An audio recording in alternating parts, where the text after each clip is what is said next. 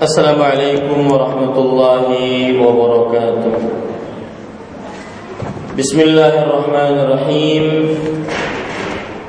إن الحمد لله نحمده ونستعينه ونستغفره ونعوذ بالله من شرور أنفسنا وسيئات أعمالنا. من يهده الله فلا مضل له ومن يضلل فلا هادي له. وأشهد أن لا إله إلا الله وحده لا شريك له وأشهد أن محمدا عبده ورسوله. يا أيها الذين آمنوا اتقوا الله حق تقاته ولا تموتن إلا وأنتم مسلمون. يا أيها الناس اتقوا ربكم الذي خلقكم من نفس واحدة وخلق منها زوجها وبث منهما رجالا كثيرا ونساء. واتقوا الله الذي تساءلون به والأرحام. إن الله كان عليكم رقيبا. يا أيها الذين آمنوا اتقوا الله وقولوا قولا سديدا. يصلح لكم أعمالكم.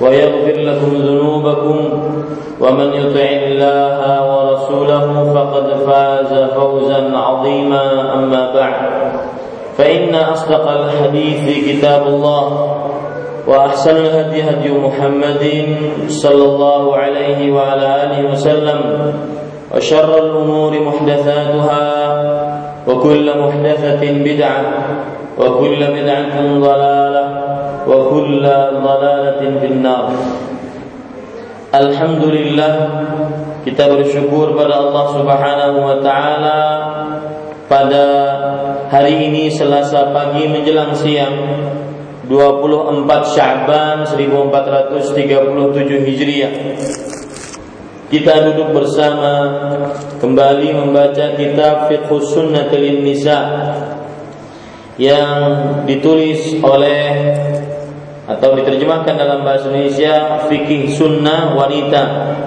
Yang ditulis oleh Fadilatul Syekh Abu Malik Kamal bin Sayyid Salim Hafizahullah Ta'ala.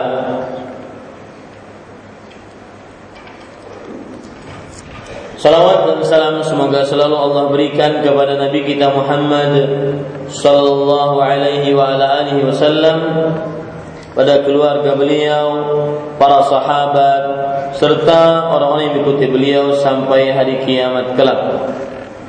Dengan nama-nama Allah yang husna dan sifat-sifatnya yang mulia, kita berdoa, Allahumma aslih lana dinana alladhi huwa ismatu amrina وأصلح لنا دنيانا التي فيها معاشنا وأصلح لنا آخرتنا التي فيها معادنا واجعل الحياة زيادة لنا في كل خير واجعل الموت راحة لنا من كل شر Wahai Allah, perbaikilah urusan agama kami yang merupakan benteng diri kami. Dan perbaikilah urusan dunia kami yang di dalamnya tempat tinggal kami dan perbaikilah urusan akhirat kami yang di dalamnya tempat kembali kami. Dan jadikanlah kehidupan sebagai tambahan bagi kami dalam setiap amal kebaikan. Dan jadikanlah kematian sebagai peristirahatan bagi kami dari setiap keburukan. Amin ya rabbal alamin. Ibu-ibu saudari-saudari muslimah yang dimuliakan oleh Allah Subhanahu wa taala, kita sudah sampai kepada atau masih membicarakan kitab Tohar masih membicarakan kitab Tohar dan sudah sampai kepada permasalahan al-mashu 'alal khuffain, mengusap sepatu khuf. Mengusap dua sepatu khuf. Kalau saya tidak salah ingat bahwa kita sudah sampai kepada disyariatkannya mengusap kaos kaki dan sendal. Ini sudah Ibu? Sudah. Sekarang kita masuk kepada hukmul mashi 'alal khuffain. Ya, hukum mengusap di atas dua khuf. Betul, Bu? Hah? Sudah juga. Kemudian syarat mengusap sepatu sudah? Belum? Hah? Syaratnya sudah belum bu? Sudah juga. Ya di sana ada tiga syarat, sebagaimana yang sudah kita pelajari. Yang pertama yaitu me, me, me, mem, mem, memakai dua sepatu khuf tersebut dalam keadaan suci. Yang kedua yaitu mengusap di atas dua sepatu khuf karena dalam keadaan hadas kecil. Adapun hadas besar tidak benar. Kemudian yang ketiga yaitu mengusap di dalam waktu yang telah ditentukan oleh syariat. Kemudian boleh mengusap dua sepatu, dua kaos kaki dan juga boleh mengusap surban. Eh, berarti syarat mengusap sepatu sudah selesai, Bu? Hah? Sudah ya? Baik. Sekarang kita masuk kepada faidah. Belum faedah catatan kaki? Belum ya? Catatan tambahan. Baik. Perhatikan baik-baik, penulis mengatakan faidah. La yustaratu an yakuna al-jawrabu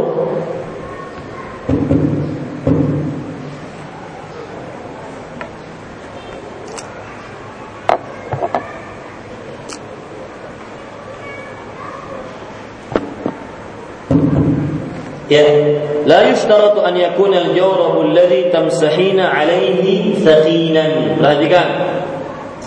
Catatan tambahan, kaos kaki yang akan diusap tidak disyariatkan harus tebal.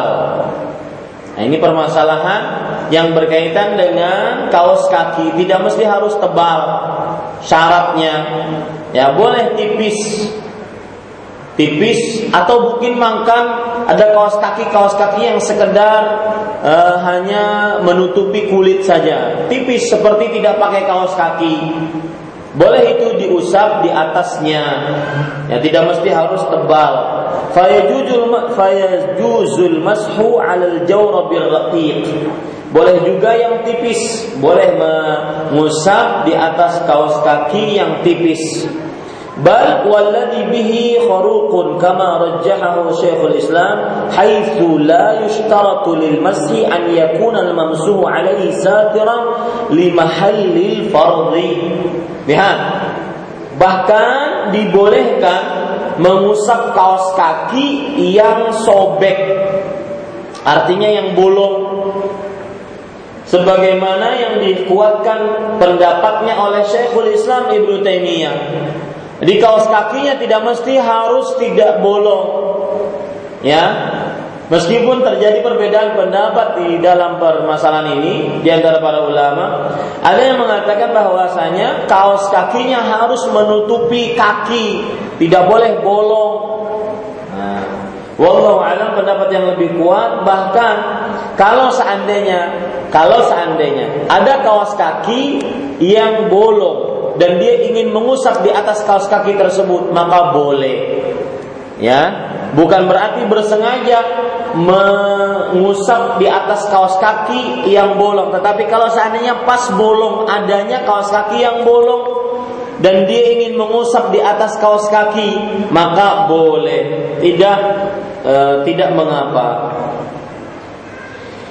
واشتراط هذه الشروط تناقض مقصود الشارع من التوسعة بالتضييق والحرج والله أعلم Di sini lihat jika disyaratkan harus menutup seluruh kaki.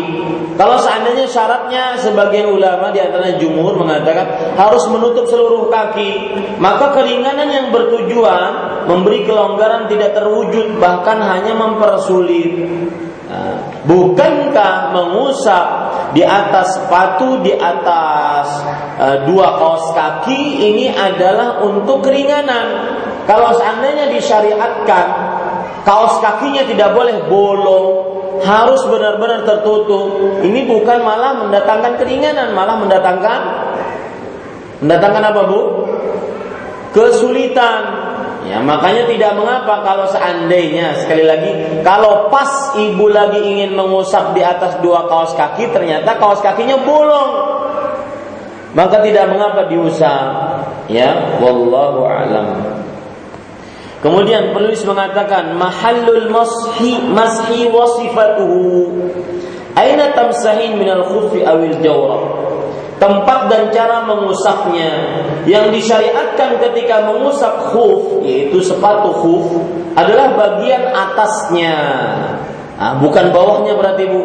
Atasnya itu yang mana? Punggung kaki ya atasnya adalah punggung kaki itu yang diperintahkan kita untuk mengusap di atas dua di atas uh, dua sepatu hook ya sekali lagi yang diperintahkan adalah punggung kakinya coba perhatikan gambar ini ibu-ibu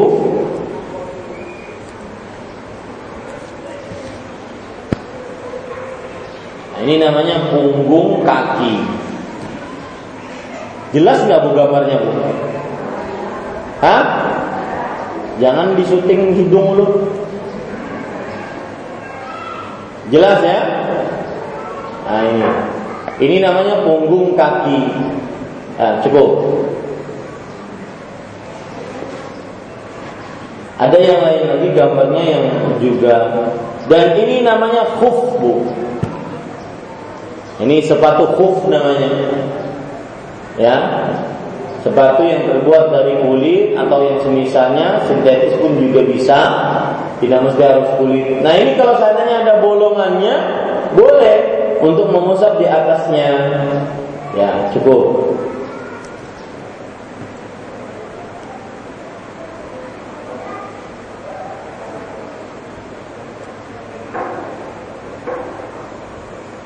Nah, ini yang salah.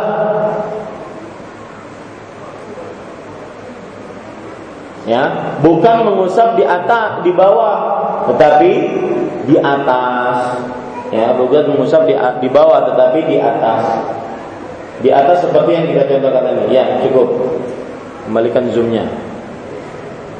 Baik, ibu-ibu saudari-saudari muslimah yang dimuliakan oleh Allah, kembali kita ke permasalahan tadi. Jadi, mahallul mashi wa sifatih tempat dan cara mengusapnya. Yang disyariatkan ketika mengusap khuf adalah bagian atasnya.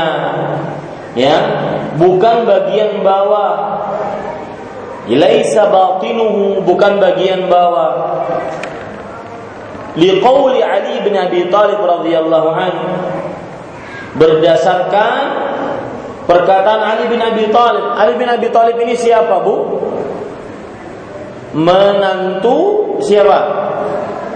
Rasulullah Shallallahu Alaihi Wasallam dan juga pemuda-pemuda yang di zaman Rasulullah pemuda kemudian masuk Islam dan beliau yang pertama kali masuk Islam dari anak-anak Ali bin Abi Thalib radhiyallahu anhu. Dan kita ahlu sunnah wal jamaah meyakini Ali bin Abi Thalib kemuliaannya seperti kemuliaannya di dalam saya ulangi urutan kemuliaannya seperti urutan di dalam kekhalifahan. Abu Bakar khalifah Rasulullah sahabat terbaik pertama sepeninggal Rasulullah sallallahu alaihi wasallam radhiyallahu anhu. Kemudian selanjutnya khalifah yang kedua Umar bin Khattab Kedudukannya pun seperti itu bahwa beliau adalah sahabat terbaik Nabi yang kedua. Ya, kemudian juga Utsman bin Affan khalifah yang ketiga, beliau pun sahabat Nabi yang ketiga yang terbaik setelah Abu Bakar dan Umar radhiyallahu anhu. Kemudian baru Ali bin Abi Thalib radhiyallahu anhu Beliau adalah sahabat Nabi yang terbaik keempat setelah Abu Bakar, Umar dan Utsman radhiyallahu anhum ajma'in. Barang siapa yang menyelisih urutan ini, maka dia keliru dan berbeda pendapat dengan ahlu sunnah wal jamaah. Apalagi sampai sampai merendahkan sahabat-sahabat yang tiga tersebut seperti meremehkan Abu Bakar, menghina Umar dan mencela Utsman bin Affan. Ini benar-benar menyimpang dari keyakinan ahlu sunnati wal jamaah. seperti yang terjadi kepada kelompok-kelompok yang menyimpang, kelompok-kelompok yang keliru dari akidahnya ahlu sunnah wal jamaah. Maka kita orang-orang ahlu sunnah wal jamaah meyakini bahwa Ali bin Abi Thalib keutamaan beliau di tengah para sahabat seperti urutan beliau di dalam kekhalifahan dan inilah yang diyakini dan menjadi akidah bagi semua umat Islam berhaluan akidah ahlu sunnah wal jamaah yang tidak meyakini seperti ini ditakutkan dia keluar dari akidah al-sunnah wal jamaah dan menyimpang dari akidah al-sunnah wal jamaah. Ya, ada sebagian orang-orang yang terlalu berlebihan terhadap Ali bin Abi Thalib radhiyallahu an sampai ini terjadi di zaman beliau. Ada yang menuhankan Ali bin Abi Thalib radhiyallahu an. Maka orang ini akhirnya diberikan hukuman oleh Ali bin Abi Thalib radhiyallahu anhu. Maka kita ahlu sunnah wal jamaah bainal ghuluwi wal jafa. Kita ahlu sunnah wal jamaah di antara sikap terlalu berlebihan dan sikap terlalu meremehkan. Kita tidak menganggap beliau Tuhan, juga kita tidak menganggap beliau manusia hina. Tetapi beliau adalah khalifah Rasulullah yang keempat, kemuliaan beliau keempat setelah Abu Bakar, Umar dan Utsman sebagaimana kedudukan beliau dan urutan beliau dalam kekhalifahan. Nah, ini seperti ini. Jadi kita ahlu sunnah meletakkan Ali bin Abi Thalib radhiyallahu anhu pada tempatnya. Beliau adalah sahabat Rasulullah sallallahu alaihi wasallam, bukan Tuhan, hamba Allah. Dan beliau adalah menantu Rasulullah sallallahu alaihi wasallam, keluarga Nabi Muhammad sallallahu alaihi wasallam. Kemudian ini juga menunjukkan bahwa menikah dengan para kerabat itu sebenarnya tidak mendatangkan apa-apa. Katanya cacat, katanya e, kurang akalnya, katanya dan katanya. Ini tidak benar. Ali bin Abi Thalib radhiyallahu anhu beliau menikah dengan Fatimah. Fatimah ini siapanya Ali, Bu? Habu jawab, yang pakai mic silahkan menjawab agar saya tahu bahwa saya sedang berinteraksi dengan ibu-ibu. Saya tahu bahwa ada yang mengaji di masjid ini sehingga tidak fak, apa vakum kajiannya. Abu Ali bin Abi Thalib ini apanya Fatimah?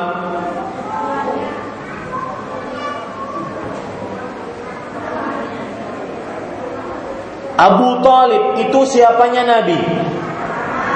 Pamannya Nabi Muhammad SAW punya anak ber Ali bin Abi Thalib. Ali. Berarti Ali ini siapanya Rasulullah? Sepupunya. Kemudian beliau menikah dengan anak Rasulullah Fatimah terhadap Ali bin Abi Thalib apanya? Ya betul. Semua tahu tapi Fatimah ini secara kekeluargaan apanya?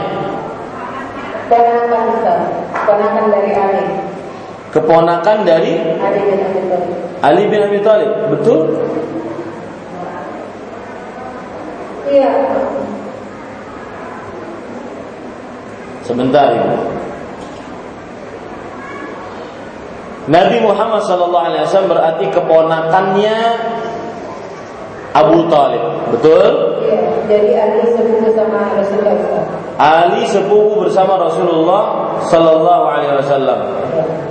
Kemudian Fatimah berarti terhadap Ali bin Abi Thalib keponakan keponakan dari sepupu. Keponakan dari sepupu. Karena kalau keponakan dari saudara kandung ini tidak boleh, Bu. Ya. Saya baru tahu kalau keponakan dari sepupu. Ya. Ya, betul. Keponakan dari sepupu ya bukan keponakan dari saudara kandung. Karena kalau keponakan dari saudara kandung itu seperti anak sendiri. Kalau bahasa Banjarnya kemenakan. Ya ini. Kenapa saya tekankan Ali bin Abi Thalib? Karena tadi pertama kita meyakini Ali bin Abi Thalib sebagai sahabat Rasulullah yang mulia radhiyallahu anhu.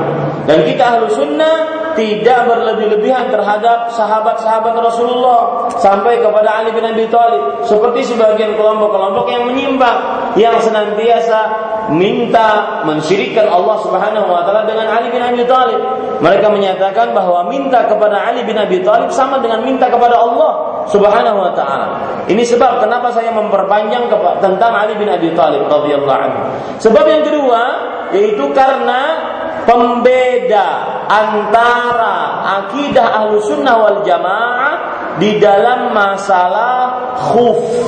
Kelompok yang menyimpang, mereka tidak mengusap di atas khuf.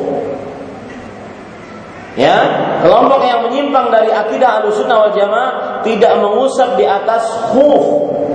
Padahal hadisnya dari orang yang mereka agungkan Ali bin Abi Thalib radhiyallahu anhu. Dan para ulama menyatakan permasalahan mengusap di atas khuf, di atas dua kaos kaki, ini adalah salah satu permasalahan fikih yang dibawa ke dalam masalah akidah. Garis bawah itu baik-baik.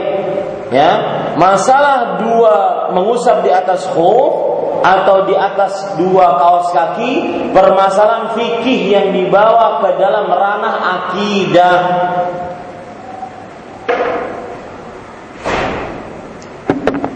Kita baca sekarang perkataan Ali bin Abi Thalib radhiyallahu anhu. Beliau mengatakan, Lau kana ad-dinu bir-ra'yi lakana asfal al-khuffi aula bil masi min a'lahu. Laqad ra'aitu Rasulullah sallallahu alaihi wasallam yamsahu 'ala. Seandainya agama ini dengan akal, niscaya bagian bawah khuf lebih utama untuk diusap daripada bagian atasnya. Sungguh aku telah melihat Rasulullah sallallahu mengusap bagian atas sepatu Maksudnya apa bu perkataan ini? Perhatikan, saya jelaskan. Perhatikan baik-baik. Seandainya agama ini dengan akal, artinya standar kebenaran, sandaran hukum agama ini dengan akal, nah gitu. Kalau seandainya standar hukum, sandaran hukum agama ini dengan akal, niscaya bagian bawah khuf lebih utama untuk diusap daripada bagian atasnya.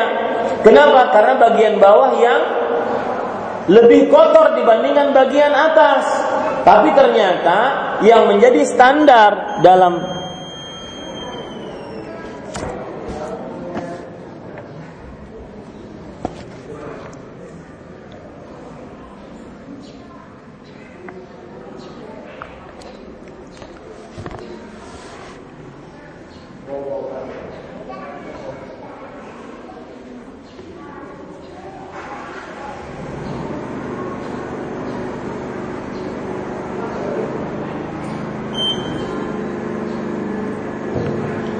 Iya.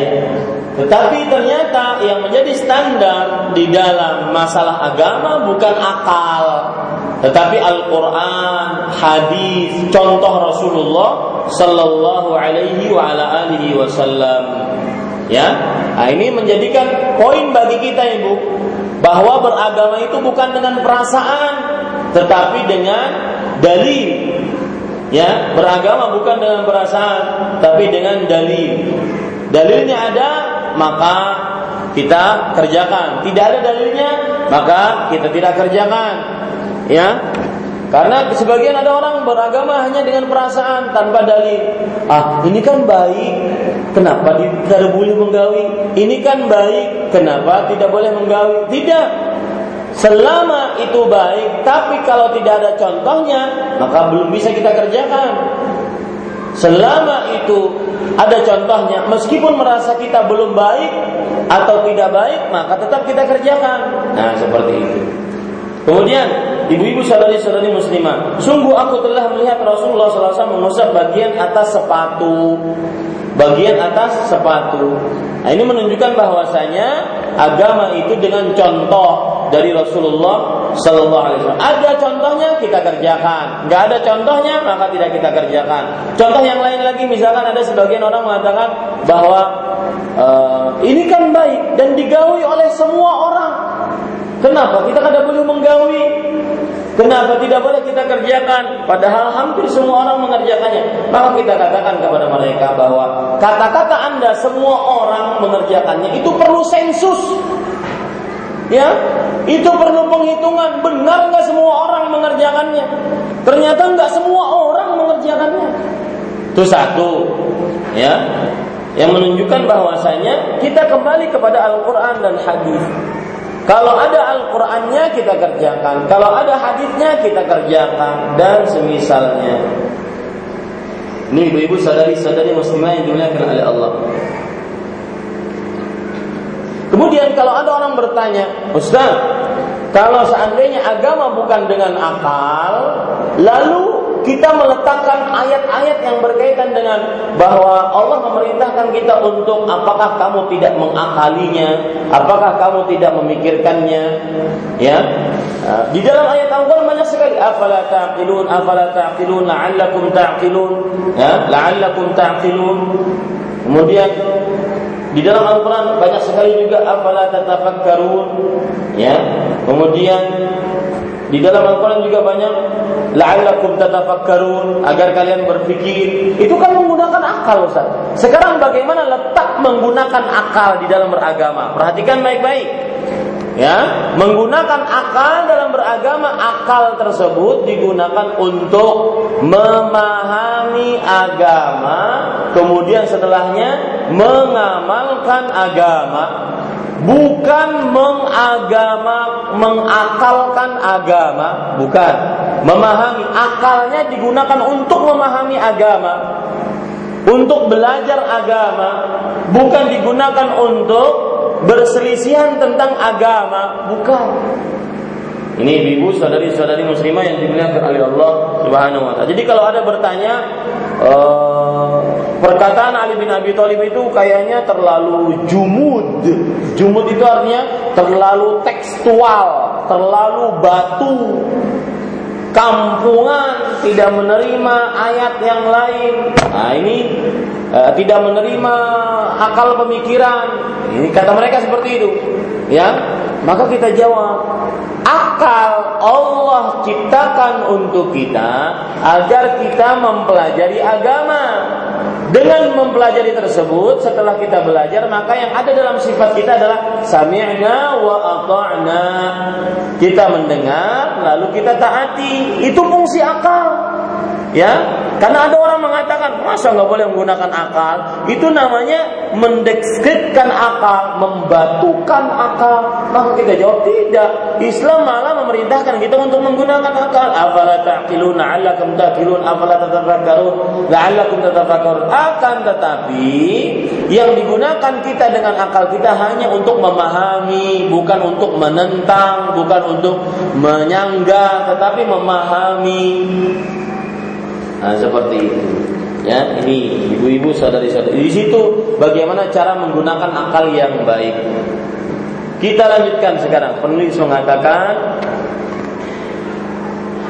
Amma sifatul mashi فبعد أن تتمي أن تتمي وضوءك وتلبسي الخف أو الجورب فما عليك كلما أردت الوضوء إلا أن تمسحي بيدك بعد بلها بالماء على ظاهر الخف أو الجورب بدلا من غسل الرجلين أما صفة المسح cara mengusapnya adalah sebagai berikut Faba'da an tutimmi wudu'aki setelah engkau menyempurnakan wudu'mu wahai para perempuan wa talbasil khuffa wal awil jawrab dan kamu mengenakan sepatu atau kaos kaki fama 'alaika setelah engkau eh, setiap kali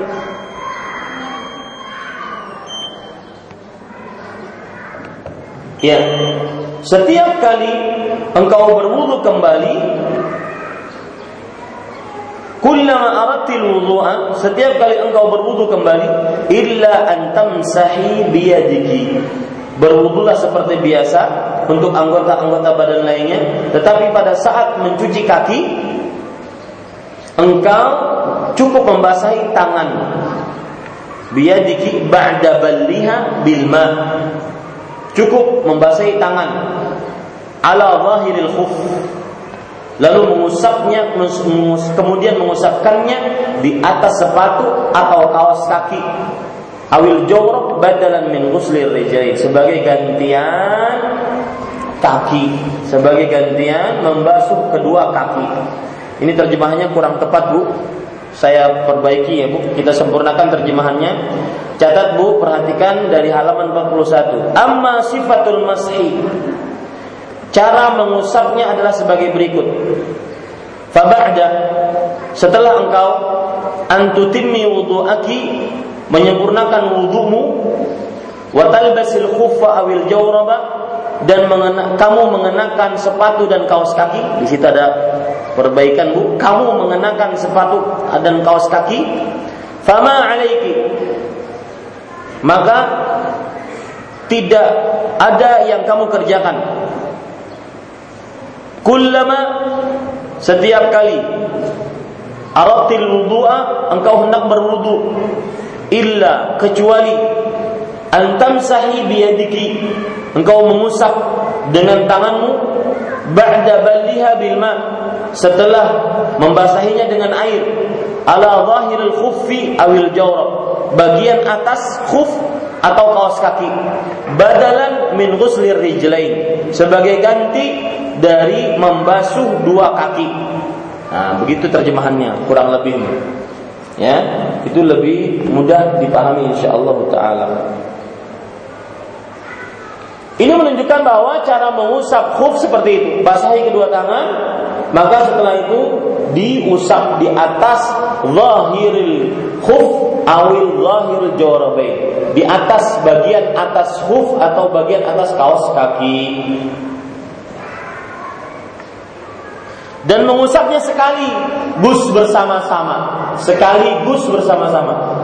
Ya, diletakkan di atas kedua telapak kaki Lalu setelah itu diusap secara bersamaan. Kalau seandainya tidak bisa sambil menunduk atau menungging, maka mungkin bisa sambil duduk. Ya, mungkin kalau menunduk menungging e, terlalu mancung perutnya, susah untuk menunduk, maka pada saat itu dia sambil duduk, sambil duduk kemudian mengusap kedua uh, sepatu hoofnya atau kaos kakinya secara bersamaan. Satu kali usap. Ya, secara bersamaan satu kali usap. Begitu bu caranya. Ya, ini ibu saudari-saudari muslimah yang dimuliakan oleh Allah. Sekarang tauqitul mashi batasan waktu mengusap khuf. Apa maksudnya batasan waktu mengusap khuf? Maksudnya adalah kalau kita mengusap di atas khuf atau di atas kaos kaki ada batasannya. Ya, ada batasannya. Batasannya itu untuk apa? Kalau sudah habis batasannya, maka kita harus membuka kaos kakinya atau sepatu khufnya. Itu maksudnya. Jangan diteruskan mengusap di atas khuf atau di atas kaos kaki kalau batasannya sudah habis. Ini maksud daripada batasan waktu. Ya, maksudnya batasan waktu untuk mengusap sepatu khuf di atas sepatu khuf dan di atas kaos kaki. Penulis mengatakan, "Wa yajuzu laki an tamsahi 'ala al-khuffi aw al-jawrabi kullama aradta al-wudu'a li muddati yawmin wa laylah." يبدأ حسابها حسابها من أول مسح بعد الحدث. هذا إذا كنت مقي إذا كنت مقيمة في بلدك. أما إذا كنت مسافرة فذلك المسح لمدة ثلاثة أيام. ولياليها. لحديث علي رضي الله عنه قال جعل رسول الله صلى الله عليه وسلم ثلاثة أيام ولياليهن للمسافر ويوما وليلة lil muqimi. Artinya, jika sedang memukim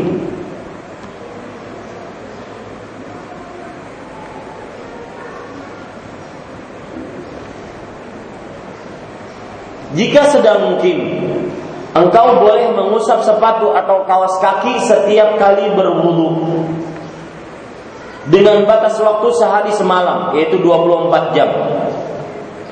Ini kalau lagi mukim tidak safar, Mungkin tidak safa. Boleh dia mengusap di atas sepatu dan batasan waktunya dua kali eh, satu kali 24 jam sehari semalam.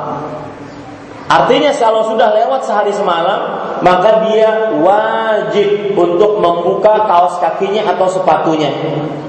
Lalu dia berwudu seperti biasa. Lalu setelah itu kalau dia ingin memasang lagi pasanglah. Lalu setelah itu baru boleh dia mengusap lagi di atas khuf atau di atas dua kaos kakinya. Itu maksudnya. Awal hitungannya, nah di sini disebutkan awal hitungannya adalah usapan pertama setelah berhadas ke hari berikutnya. Awal hitungannya usapan pertama setelah berhadas ke hari berikutnya. Apa maksudnya itu? Awal hitungannya usapan pertama setelah berhadas. Saya beri contoh dengan jam biar mudah. Jam 7 pagi sebelum keluar kantor saya berwudu seperti biasa. Membasuh kaki seperti biasa. Lalu setelah itu saya memakai kaos kaki, memakai sepatu. Baik Ibu. Kemudian setelah itu jam 10 saya berhadas, kentut misalkan, atau buang air kecil, atau buang air besar, Ya, ini hadas kecil. Maka saya tidak melepas kaos kakinya. Saya tidak melepas sepatunya.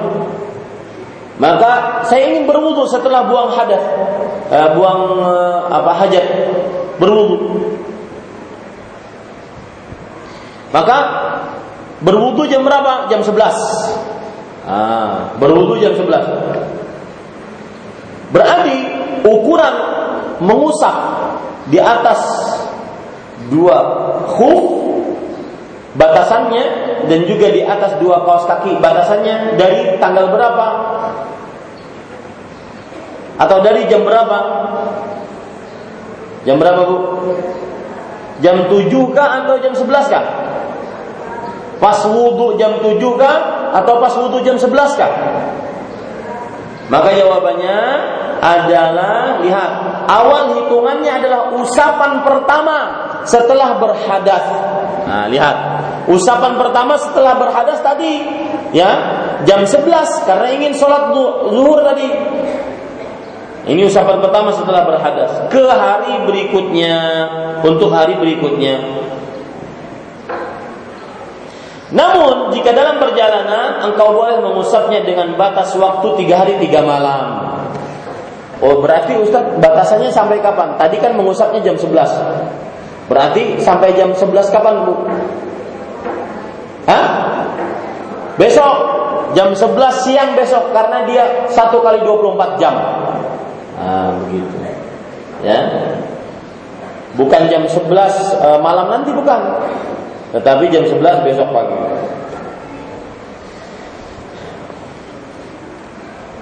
Kita lanjutkan. Maka berdasarkan hadis Ali bin Abi Thalib radhiyallahu anhu yang menyatakan bahwa Nabi Muhammad wasallam menetapkan batas waktu tiga hari tiga malam untuk musafir dan sehari semalam untuk orang yang mukim. Ya, sehari semalam untuk orang yang mukim.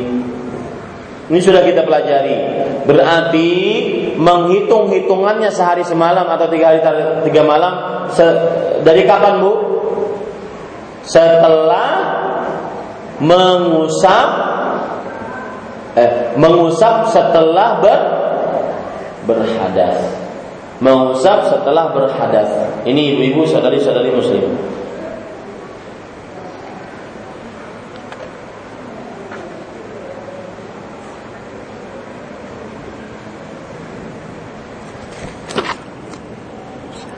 Baik, kita lanjutkan ibu-ibu saudari-saudari muslimah yang dimuliakan oleh Allah Subhanahu wa taala. Mata la yasihul mashu. Perkara-perkara yang dapat membatalkan usapan. Menyebabkan tidak sahnya mengusap sepatu. Apa perkara-perkaranya? Yabtulul mashu bi ahadil umur al-atiyah. Perkara-perkara tersebut antara lain Al-ula al-janabah. Yang pertama junub. Junub ini membatalkan usapan. Bukan hanya membatalkan wudhunya, usapannya harus batal. Nah, saya ingin bertanya Bu, silahkan jawab dengan baik. Apa maksud batal usapan? Silakan Bu.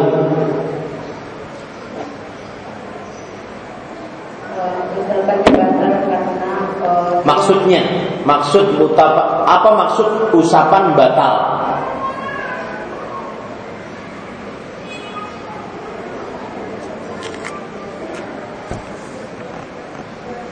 Nah, selain ibu yang tadi, yang ingin nyoba apa maksud batal usapan?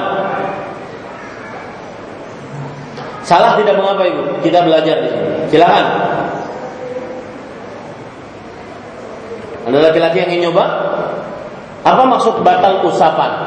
Kita melepas kaos kaki atau kuk. Kita mau main batal. Maksud batal usapan kita melepas kaos kaki atau khuf. Uh, itu kalau pertanyaan jawaban ibu seperti itu kalau pertanyaan saya kapan kita batal usapan? Ini saya bertanya maksud batal usapan apa itu? Silahkan berwudu seperti biasa. Berwudu seperti biasa. Jadi maksud batal usapan usapan kita tidak bermanfaat lagi nggak boleh diusap lagi, batal usapannya. Nah itu kapan? Kalau junub. Itu nggak bisa kalau kita sudah junub, meskipun mukim, meskipun belum satu hari satu malam, harus di apa bu? Sepatu kuknya atau kaos kakinya harus di dilepas. Itu namanya maksud batal usapan. Ketika dia dalam keadaan junub, maka batal usapannya. Meskipun dia musafir belum tiga hari tiga malam, baru sejam junub, maka batal usapannya. Oh, kalau batal usapannya gimana? Ya, berarti dia harus mandi junub, kemudian berwudu seperti biasa, lalu pakai lagi khufnya atau dua kaos kakinya. Nanti kalau batal baru usap lagi. Nah, begitu ibu. Paham ya? Baik, kita lanjutkan ini. Jadi di sini penulis mengatakan batal usapan apabila junub. Fa idza asabatki janabatun min ihtilamin aw jima'in wajib naz'ul khuffain al-jawrabain wal jawrabain lil ightisal wala khilafa fi.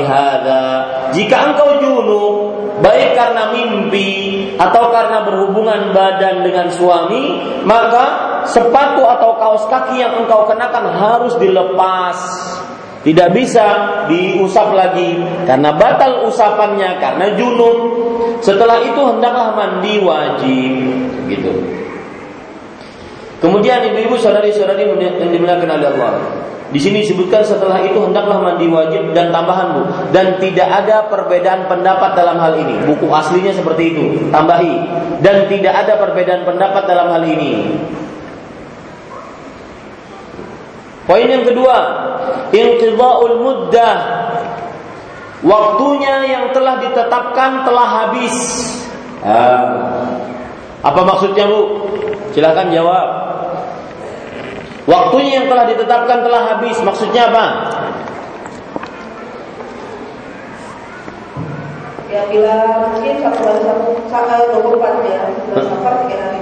Ya, maksudnya kalau sudah misalkan mukim, apa maksud dari waktunya sudah habis? Lebih dari 24 Lebih dari 24 jam. Maka pada saat itu tidak boleh lagi untuk apa?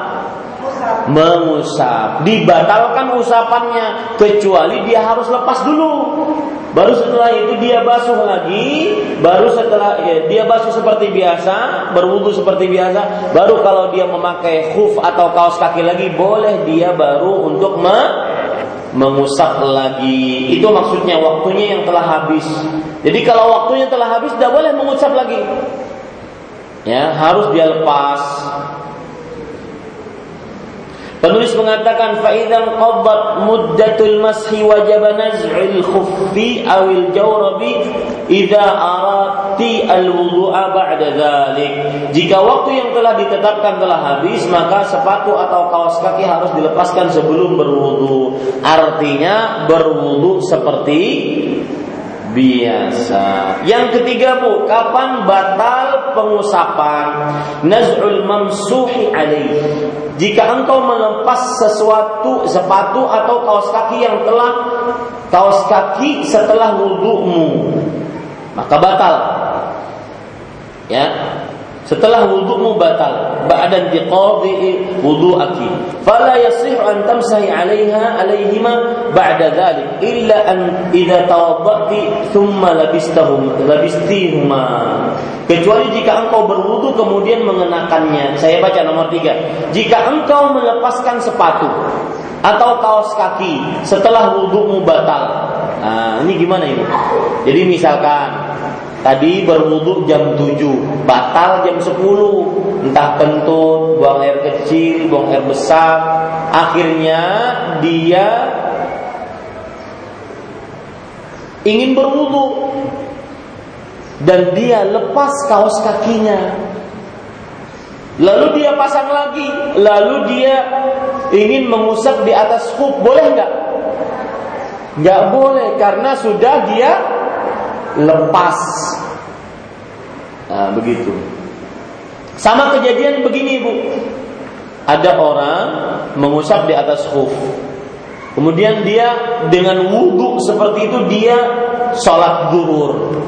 Setelah sholat zuhur panas, dia buka sepatu dan kaos kakinya. Nanti mau asar, dia boleh nggak mengusap lagi di atas kaos kaki dan di atas khuf?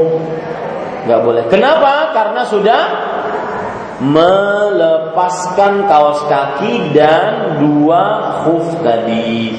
Wallahu a'lam. Ini ibu-ibu, saudari-saudari muslimah yang dimuliakan oleh Allah Subhanahu wa taala. Kita lanjutkan sedikit lagi tentang masalah uh, mengusap di atas khuf Fawaidu catatan faedah-faedah. Al-ula idza qadatil muddatu aw naz'at al-jaw nuzi'at al-jawrab wa anti ma zilti ala wudu'aki fayajuzu laki an tusalli ma syi'ti bihadha al-wudu' lianna hadha la yanqudhuhu kama qala Syekhul Islam fil ikhtiyarat. Lihat Bu kita baca Ya, sebelum kita baca saya ingin mengungkapkan sebuah kejadian dulu. Tadi yang kayak tadi kita sholat zuhur dengan wudhunya mengusap di atas khuf. Lalu setelah sholat zuhur panas, ya setelah sholat zuhur panas kita buka sepatunya, kita buka kaos kakinya. Lalu setelah itu kita sholat.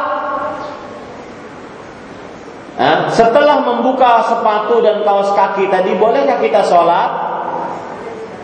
Nah ini ini ini ini masalahnya, ya. Bolehkah kita sholat setelah membuka kaos kaki tadi? Atau begini saja, jam 11 dia mengusap di atas kaos kaki atau di atas sepatu. Zuhur jam setengah satu, jam 12 siang dia membuka kaos kakinya. Bukan karena apa-apa, hanya ingin buka saja. Nah, bolehkah pas zuhur dia sholat? Artinya batal nggak wudhunya? Gimana bu? Batal nggak wudhunya? Tidak. Yang batal cuma apanya? Usapannya. Kecuali kalau dia kentut atau buang air besar, buang air kecil. Nah, ini baru batal wudhunya. Adapun cuma mengusap di atas dua kaos kaki, kemudian setelah itu dia lepas, maka ini tidak membatalkan wudhu. Wallahu a'lam.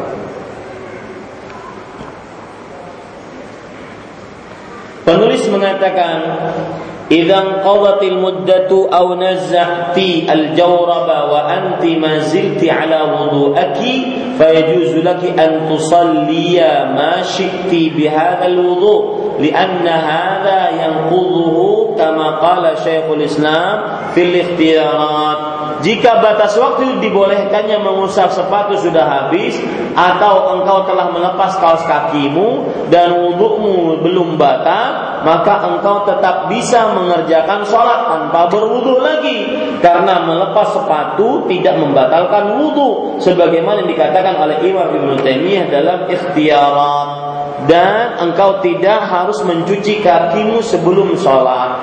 Ini menunjukkan ibu-ibu sadari-sadari muslimah bahwa ketika waktu sudah habis, misalkan sehari semalam, seperti tadi jam 11, siang ini habis waktu mengusap, lalu dia lepaslah kaos kakinya.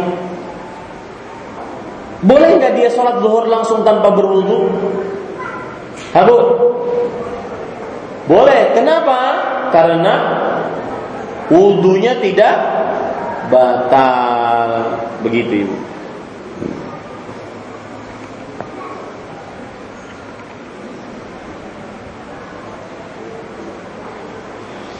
Yang kedua, idza labisti jawrabaini ala taharatin thumma masahti alaihima nazahti al-a'la ba'da al-mashi jaza an tuk an, tak, an tukmili muddat al-mashi bil mashi ala al-asfal li'annahu yasduqu alaihi annaki adkhalti rijlaiki tahiratain. Jika engkau mengenakan dua kaos kaki dalam keadaan suci, kemudian engkau mengusapnya dan melepaskan bagian atasnya setelah mengusapnya, maka engkau tetap boleh menyempurnakan batas wudhu yang ditetapkan dengan cara mengusap kaos kaki dari bawah. Maka engkau boleh tetap boleh menyempurnakan batas waktu yang ditetapkan dengan cara mengusap kaos kaki bagian bawah. Hal ini dibolehkan karena engkau mengenakan dua kaos kaki tersebut dalam keadaan suci.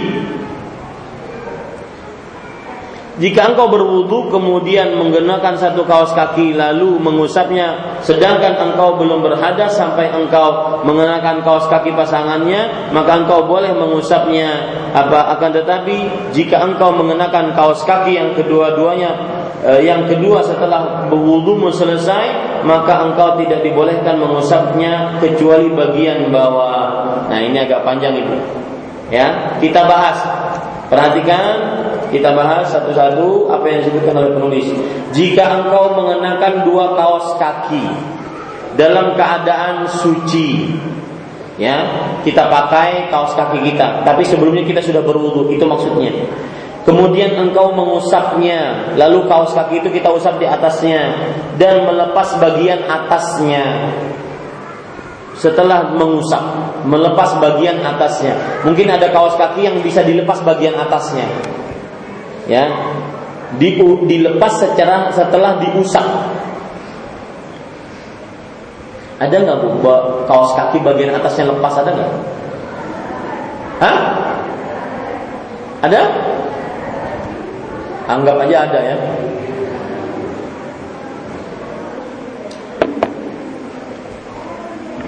Ya, setelah mengusap engkau mengusapnya dan melepas bagian atasnya setelah mengusap, maka engkau tetap boleh menyempurnakan batas waktu yang ditetapkan dengan cara mengusap kaos kaki dan bagian bawah.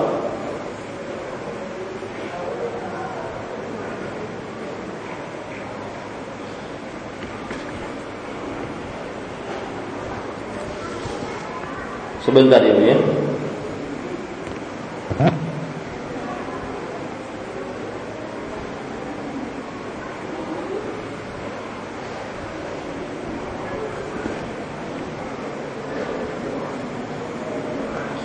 Ini salah terjemahannya itu. Ya, maka engkau tetap boleh menyempurnakan batas waktu yang ditetapkan dengan cara mengusap kaos kaki bagian atas. Salah bu?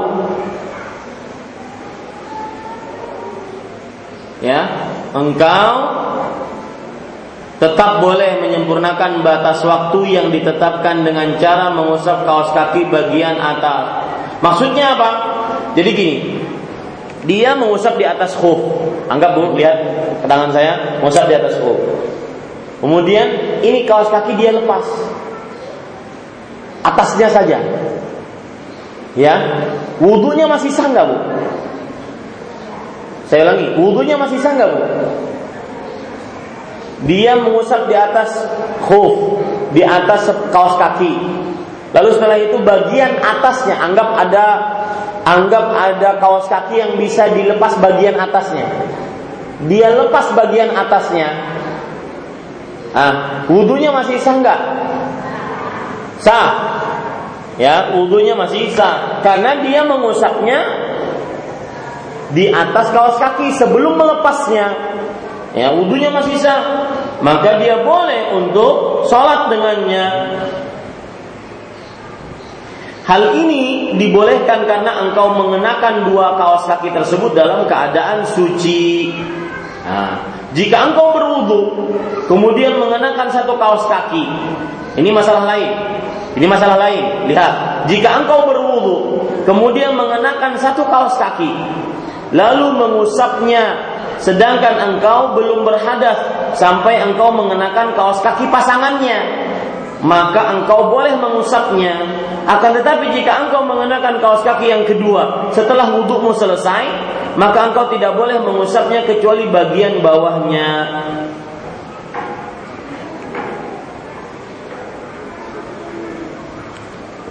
Saya beri contoh, contohnya Bu. Saya pakai kaos kaki kanan. Pakai kaos kaki yang kanan. Lalu saya usap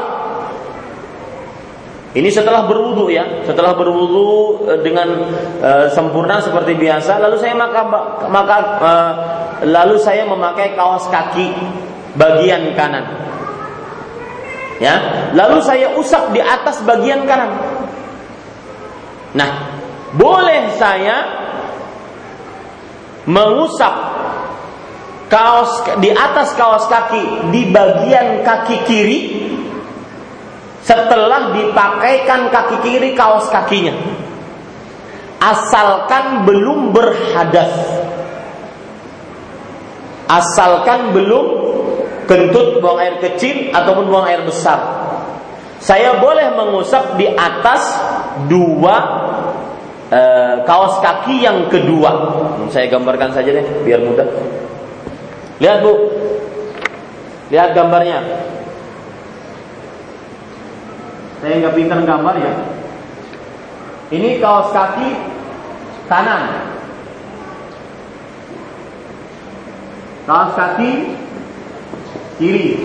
Ya, kaos kaki kanan, kaos kaki kiri. Ini saya pakai kaos kakinya, lalu setelah itu saya usap. Usap bagian kiri. Sedangkan bagian kiri, eh, bagian kanan maksud saya, bagian kiri belum saya pakai kaos kakinya. Ya. Boleh saya mengusap di bagian kiri kalau seandainya saya memakai kaos kaki bagian kiri ini lalu mengusap di atasnya boleh. Kapan? Ketika belum berhadas. Ya, ketika belum berhadas. Tapi kalau bagian kanannya eh, apa? Tetapi kalau diri saya sudah berhadas, maka berarti ini kan batal karena belum tertutup dengan kaos kaki. Ini kan batal karena belum tertutup dengan kaos kaki. Maka tidak boleh saya mengusap di atas kaos kaki bagian kiri. Kenapa? Karena sudah datang hadasnya. Karena syarat dari mengusap di atas kaos kaki adalah kakinya harus apa bu? Harus suci. Ya, kakinya harus suci. Jadi ini Bu, maksud yang kedua ini, lagian penulis kenapa menyebutkan hal ini juga? Ini agak ribet. Ya. Jadi hal yang kedua ini adalah kalau orang memakai kaos kakinya seka, uh, satu-satu, tidak sekaligus, paham bu? Memakai kaos kakinya satu-satu. Jadi setelah berwudu lengkap dengan membasuh kaki, dia memakai kaos kaki, eh, kemudian dia pak afwan. Setelah berwudu lengkap, dia uh, dia memakai kaos kaki. Ya. Tapi yang dia pakai kanan aja dulu. Hah? Gimana memakai kanan aja dulu? Ini yang jadi pertanyaan. Anggaplah terjadi seperti itu. Kanan aja dulu dia pakai. Lalu dia batal. Enggak, bukan bukan lalu dia batal. Kanan, lalu dia ingin berwudu, dia usaplah di atas. Di atas mana, Bu? Kaos kaki yang kanan. Nah, boleh dia mengusap di atas kaos kaki yang kiri kalau sebelum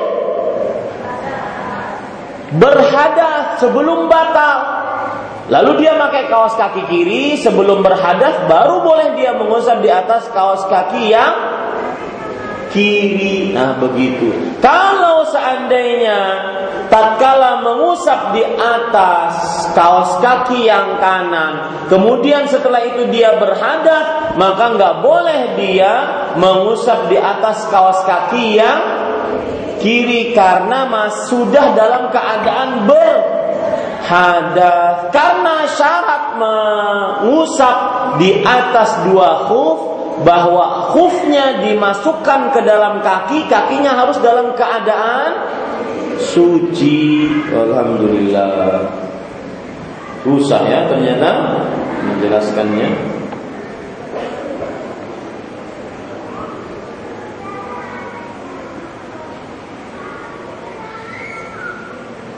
Nah ini yang agak agak saya bingung ini. Coba perhatikan poin terakhir dulu, ya, halaman 42.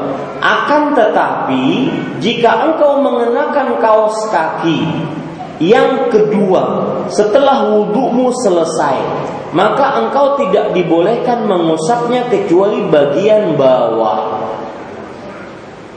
Apa maksudnya ini? Saya juga bingung. Ya,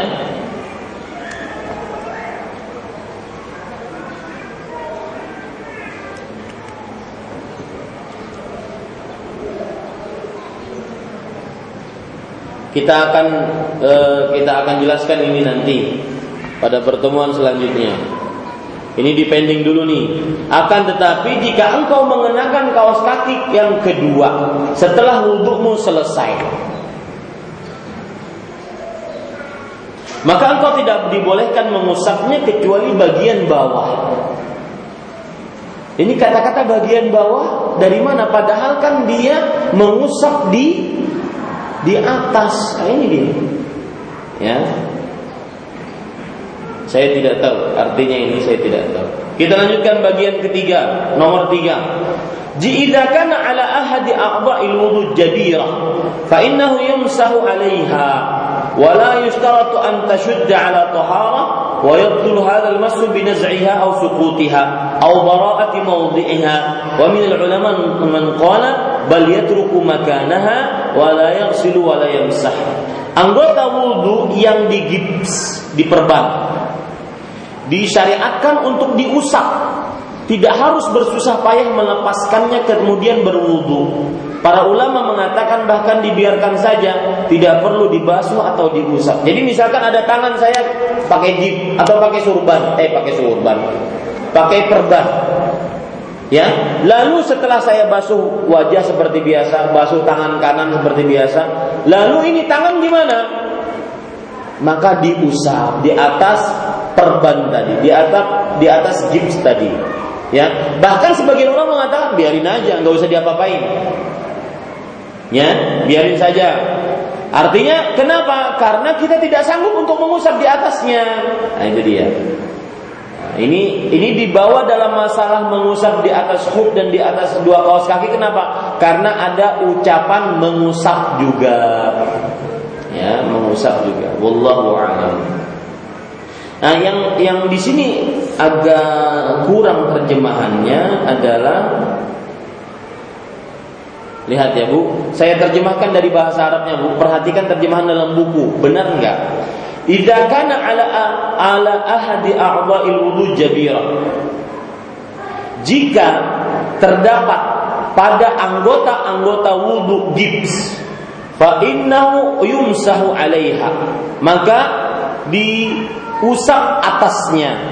Wala yushtaratu an tashudda 'ala tahara dan tidak disyaratkan untuk mengusap dalam keadaan anggota wudhu tersebut suci, tidak seperti uh, mengusap uh, di atas khuf atau di atas kaos kaki. Ya, itu tidak disyaratkan suci. Nah, ini nggak ada kan, Bu? Ini tidak ada. Ya, tidak ada. Wa yaqulu hadzal mashu binaz'iha aw suqutiha. Dan usapan seperti ini batal dengan kalau dilepas gipsnya atau perbannya au bara'ati maudhiha atau sehat kembali bagian tubuh anggota wudhu tadi. Wa minal ulama man qala dan dari ulama ada yang mengatakan bahkan dibiarkan saja tidak perlu dibasuh atau diusap. Oh berarti terjemahannya banyak yang kurang, betul Bu? Catat Bu ya, catat, ganti terjemahannya. Nah, ini pekerjaan manusia kan banyak kekurangannya, semuanya, siapa pun dia. Catat Bu, ganti terjemahannya. Nomor tiga, catat. Jika pada salah satu anggota wudhu terdapat perban atau gips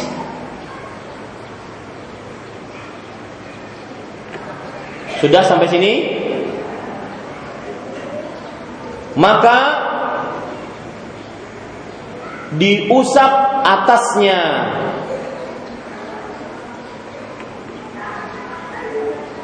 dan tidak disyaratkan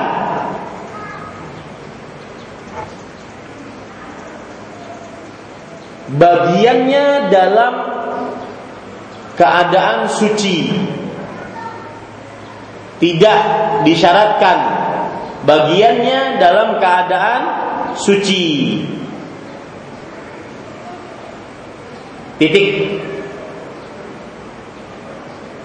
Dan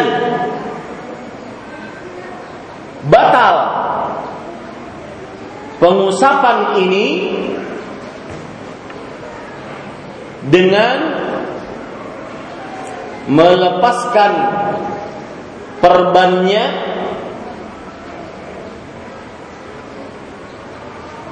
atau jatuh perbannya atau sembuh anggota tubuhnya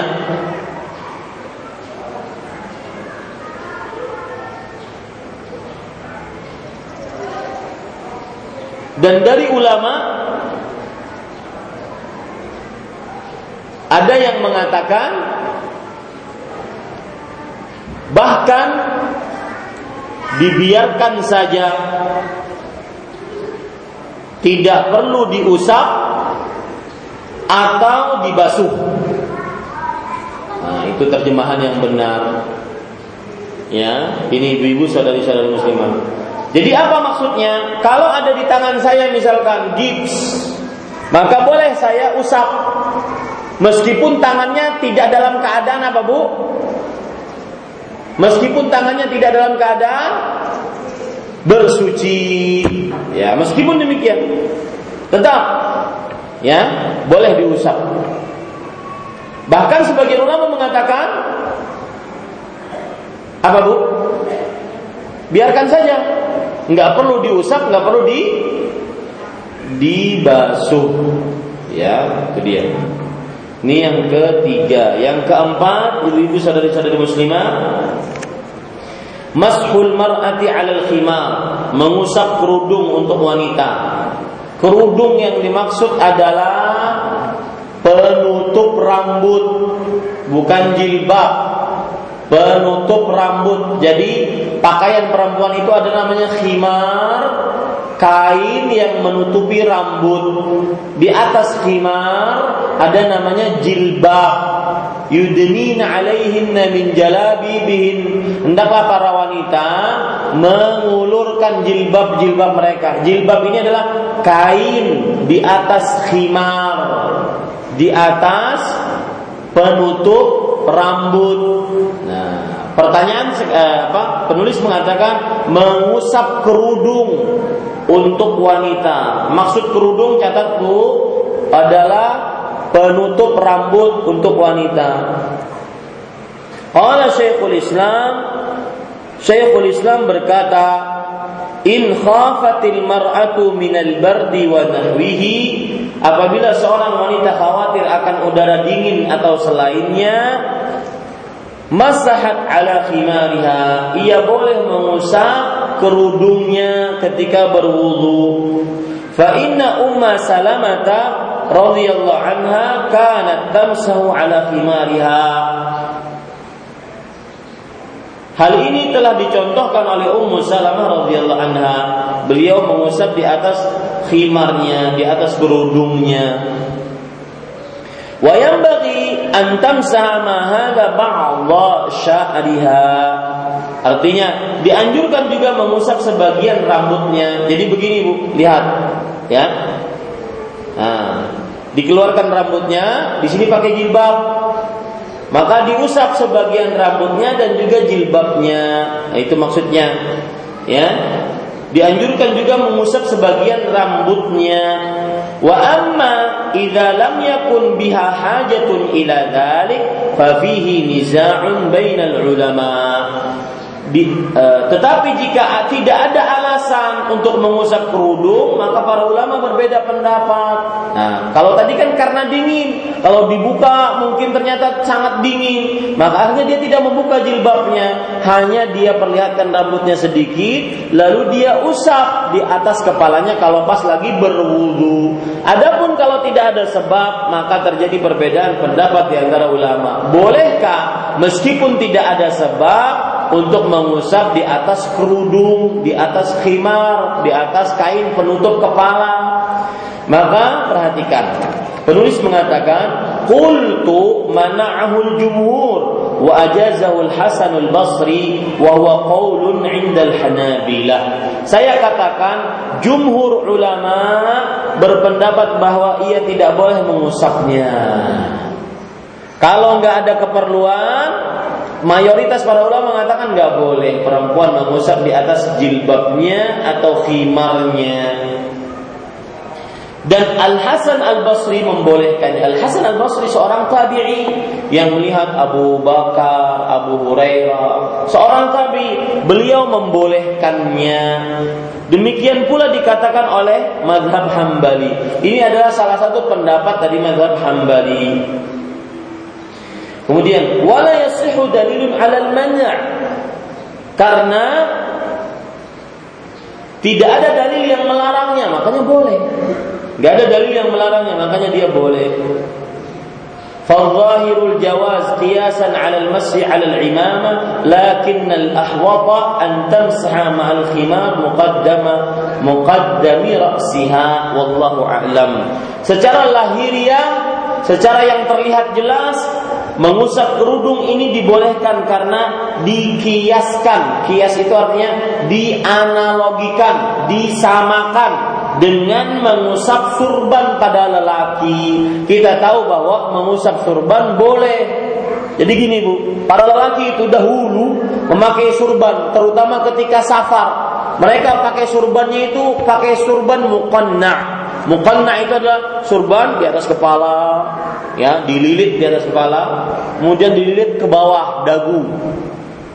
Ya, kemudian dililit, ya, dililit sampai masukin dalam kubur. Enggak, itu bercanda saja.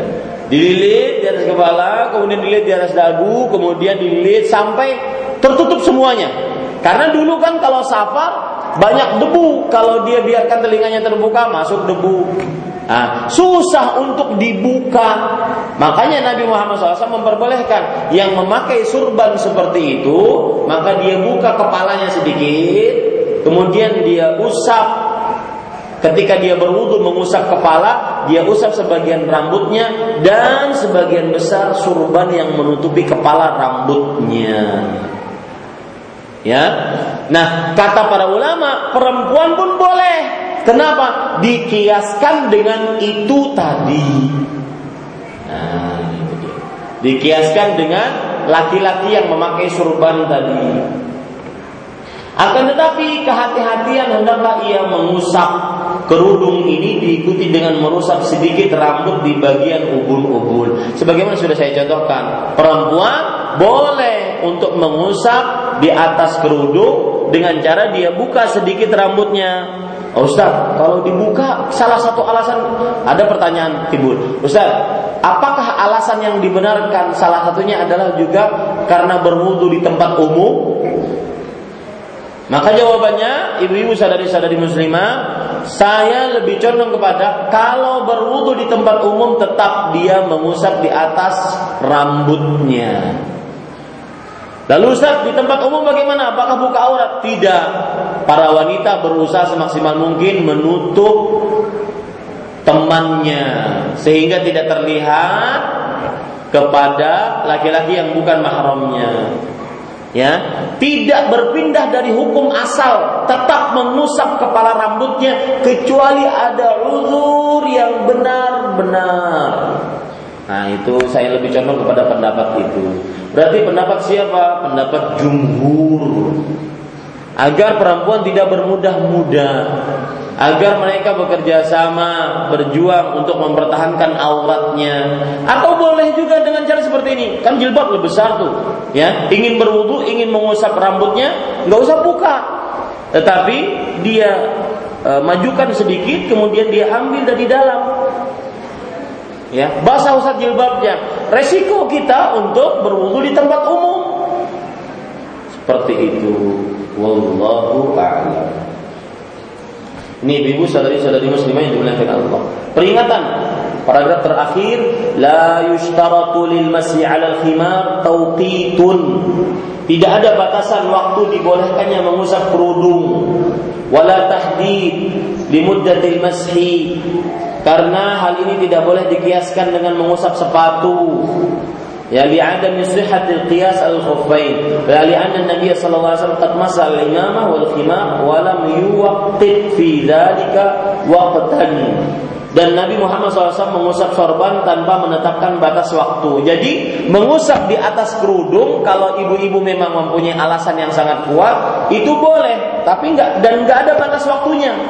Ya, tidak seperti mengusap di atas kuk sehari semalam, kemudian tiga hari tiga malam kalau musafir. Enggak, kalau seandainya mengusap di atas kerudung maka tidak ada batasan waktunya. Ya, wallahu a'lam. Nah, kira-kira itu yang bisa sampaikan dan alhamdulillah kita selesaikan mengusap di atas dua sepatu pada pertemuan yang akan datang insyaallah taala kita akan membahas kitab mandi. Akan tetapi karena pertemuan yang akan datang kita dapati kalau tidak salah. Betul, kalau tidak salah betul tadi. Kalau tidak salah kita akan dapati uh, apa namanya? Uh, bulan puasa awal bulan betul? Betul nggak? Awal bulan puasa. Sebentar saya lihat. Pekan depan Selasa tanggal berapa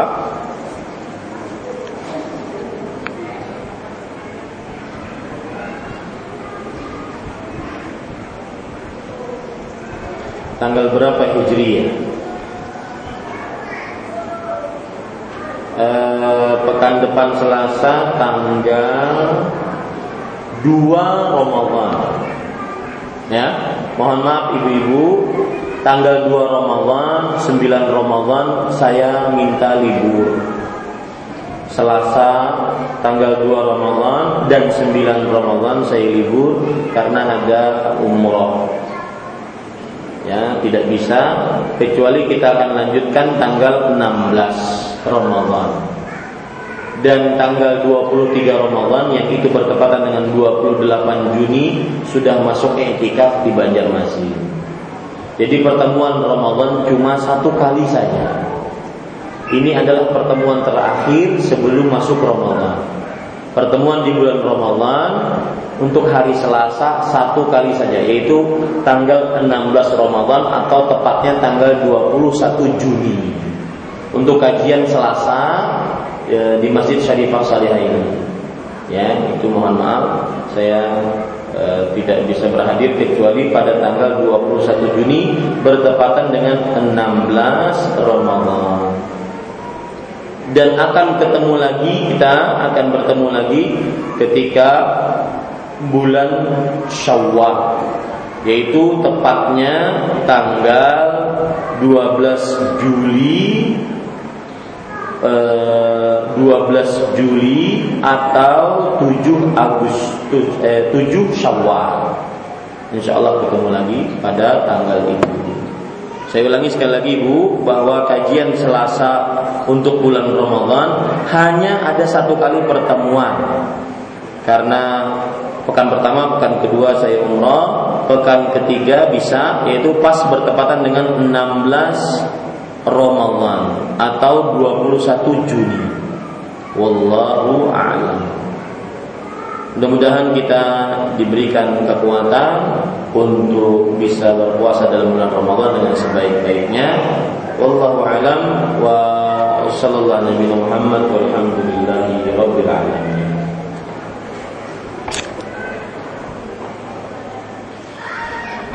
Pertanyaan dari ibu yang hadir di sini.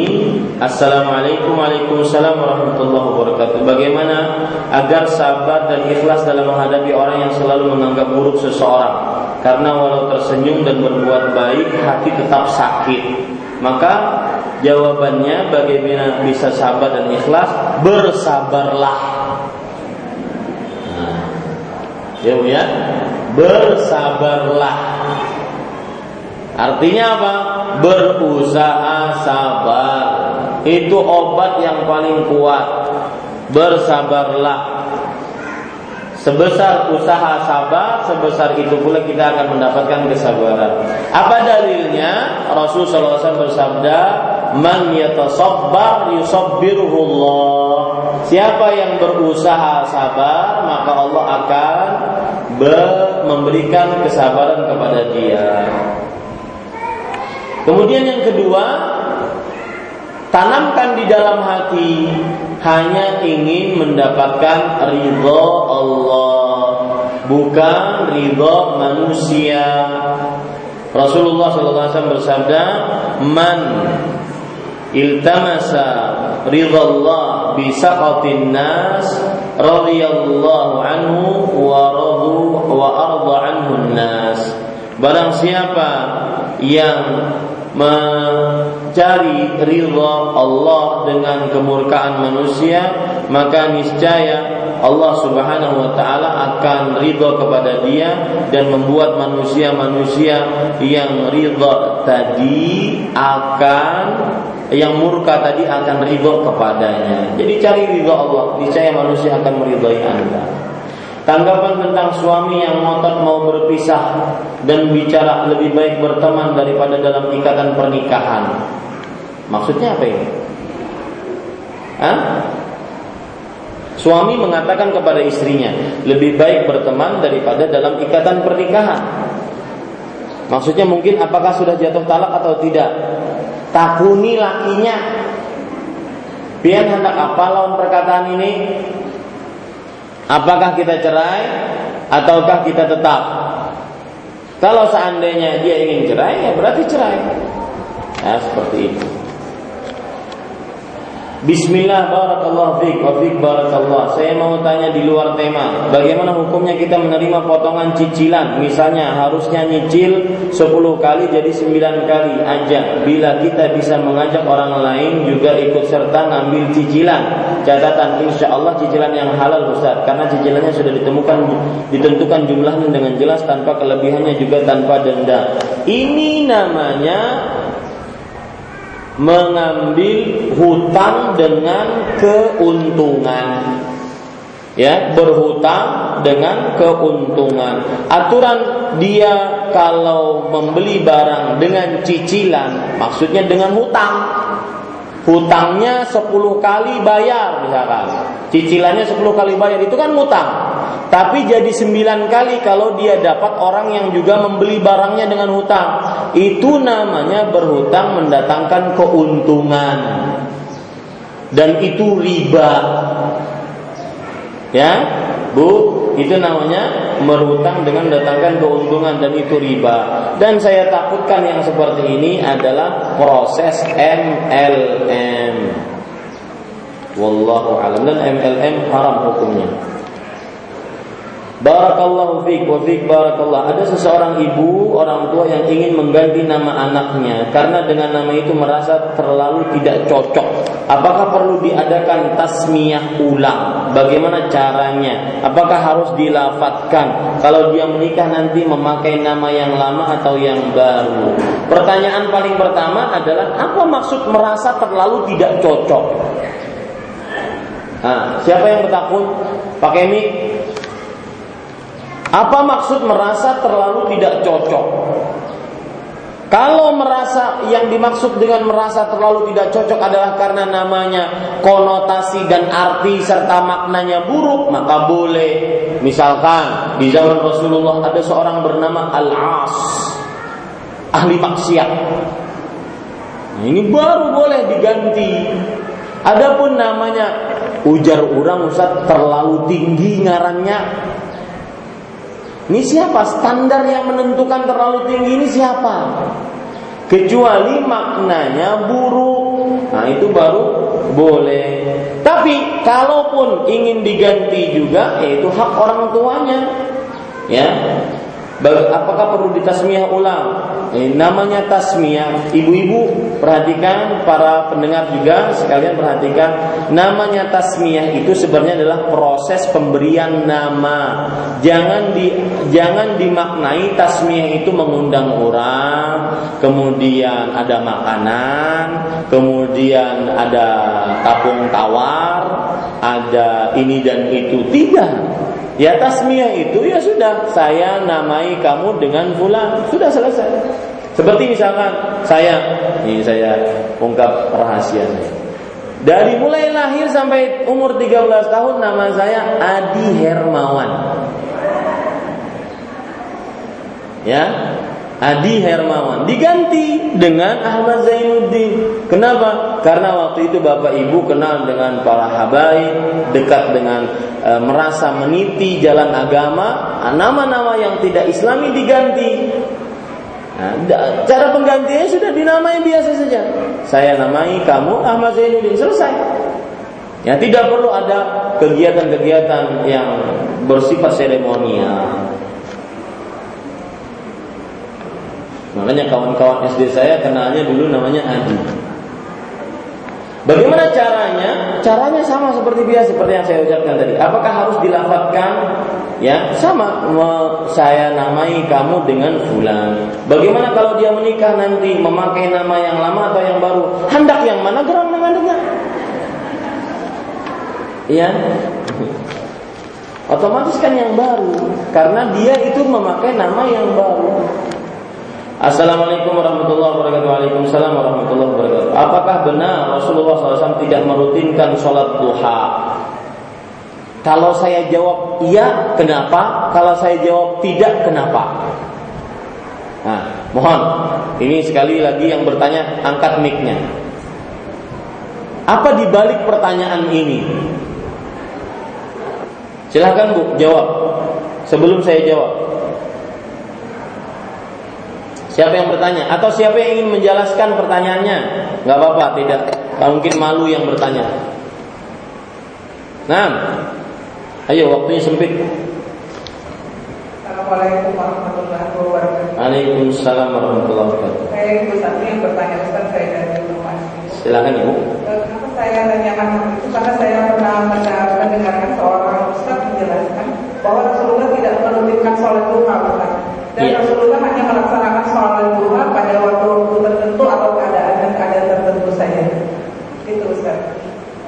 Artinya kalau merutinkan kenapa? Uh, saya tidak tidak tahu Ustaz, makanya saya ulangi kembali pertanyaan itu dan ingin penjelasan lebih jelas dari Ustaz. Enggak, saya kira tadi pertanyaannya di belakangnya adalah kalau seandainya saya jawab iya, tidak merutinkan, Salat duha. Iya, tidak merutinkan salat duha. Berarti Ustaz, kita juga tidak merutinkan. Berarti yang merutinkan keliru. Nah, itu yang ingin saya capai. Uh, atau kalau seandainya saya jawab tidak, oh, Rasulullah SAW merutinkan. Berarti Ustaz yang merutinkan benar, yang tidak merutinkan yang keliru. Maka jawabannya gini, bahwa semua sunnah yang dikerjakan oleh Rasulullah atau yang disebutkan oleh Rasulullah SAW dalam hadisnya atau yang dikerjakan oleh Rasulullah SAW maka berhak kita untuk mengerjakannya rutin atau tidak rutin. Karena dia pada pada syariatnya disyariatkan untuk dikerjakan. Ya bukan karena kita mengerjakannya pernah dirutinkan oleh Rasulullah atau tidak. Tidak tetapi pernah dikerjakan enggak? Kalau pernah dikerjakan maka pada saat itu kita kerjakan. Tetapi ketika Rasulullah SAW tidak membatasinya dengan sebuah waktu, maka kita tidak perlu membatasinya. Tapi boleh kita kerjakan. Boleh kita kerjakan setiap hari? Boleh. Dalilnya apa? Dalilnya Rasulullah SAW pernah bersabda bahwa kerjakan irka'li arba'an awalan nahar akfika akhirahu. Rukulah untukku kata Allah di awal siang yaitu waktu duha empat rakaat dua rakaat salam dua rakaat salam maka aku akan cukupkan hidupmu sampai sore. Nah, ini menunjukkan bahwasanya disyariatkan sholat duha. Ya, disyariatkan sholat duha. Kata-kata disyariatkan tersebut, maka tidak mengapa kita kerjakan setiap hari. Dan bukti uh, dan apalagi kalau kita lihat hadis-hadis Rasul, beliau senantiasa tidak melepaskan sholat duha. Bahkan diperintahkan Abu Hurairah diwasiatkan oleh beliau untuk tidak meninggalkannya. Karena ibu begini, cara ada sebagian orang cara beragamanya adalah kalau Rasulullah SAW tidak pernah merutinkan maka kita jangan rutinkan. Itu betul. Tetapi jangan lupa pula bahwa apa yang disyariatkan oleh Rasulullah boleh selalu kita kerjakan meskipun tidak tidak kita katakan rutin terus setiap waktu.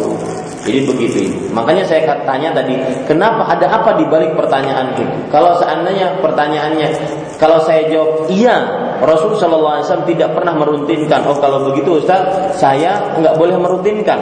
Karena yang merutinkan berarti keliru. Nah ini perlu diluruskan.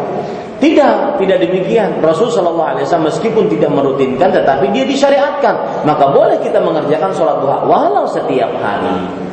Wallahu a'lam. Mudah-mudahan dipahami pertanyaan pernyataan saya atau jawaban saya.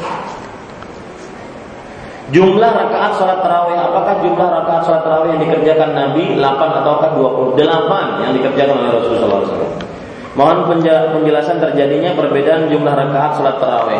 Perbedaan terjadi karena sebagian berpendapat dengan hadis Aisyah radhiyallahu anha bahwa Rasulullah sallallahu alaihi wasallam eh, ma zada Rasulullah sallallahu alaihi wasallam fi Ramadan wala fi ghairihi ala ihda asyrata rakaat. Rasul sallallahu alaihi wasallam tidak pernah menambahkan di dalam bulan Ramadan atau di selain bulan Ramadan lebih daripada 11 rakaat.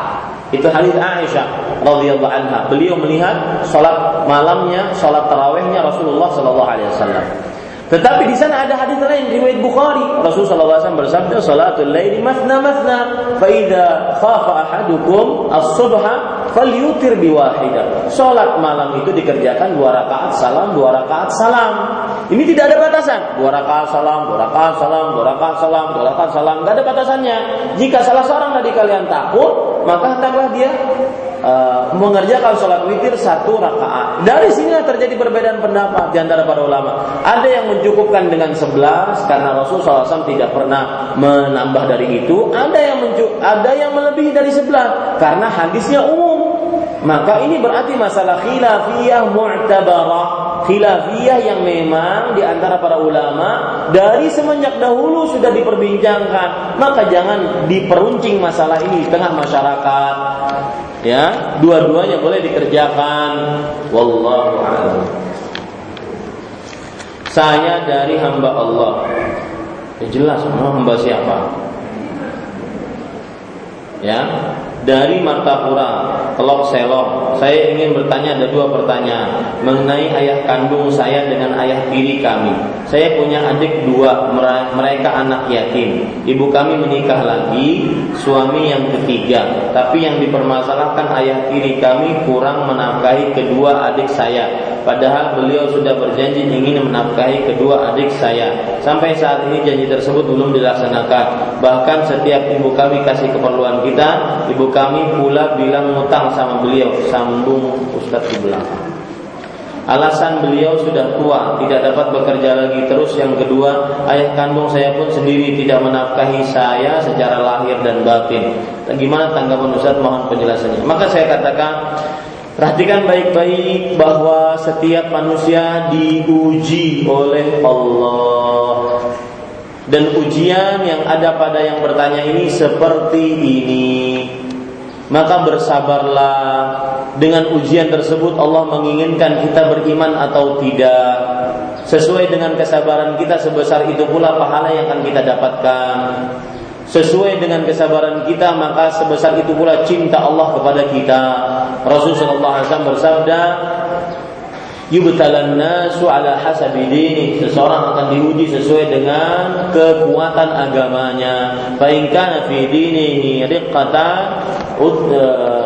ubtuliya ala hasabi dini kalau seandainya di dalam agamanya diuji dengan ke ke, le, apa keringanan atau ketipisan, ketipisan agama maka diuji sesuai dengan agamanya. Fa in kana fi dinihi salaba kalau seandainya di dalam agamanya ada kekuatan ketebalan iman maka dia diuji dengan kekuatan ujiannya. ya, kekuatan musibah yang dia dapatkan dan sebesar ujian seseorang sebesar itu pula cinta Allah kepada dia Rasulullah SAW bersabda, Inna Allah idha ahabba qawman ibtalahum.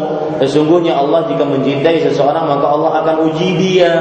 Maka bagi ibu yang diuji seperti ini, apa pun permasalahannya, bersandarlah kepada Allah. Kemudian berusahalah agar senantiasa diberikan rezeki oleh Allah. Dan Allah dan ibu harus mengetahui bahwa seseorang tidak akan diuji sesuai dengan kemampuannya. Saya senantiasa selalu mengatakan, jika ada orang diuji dengan sebuah ujian itu ingat lima hal.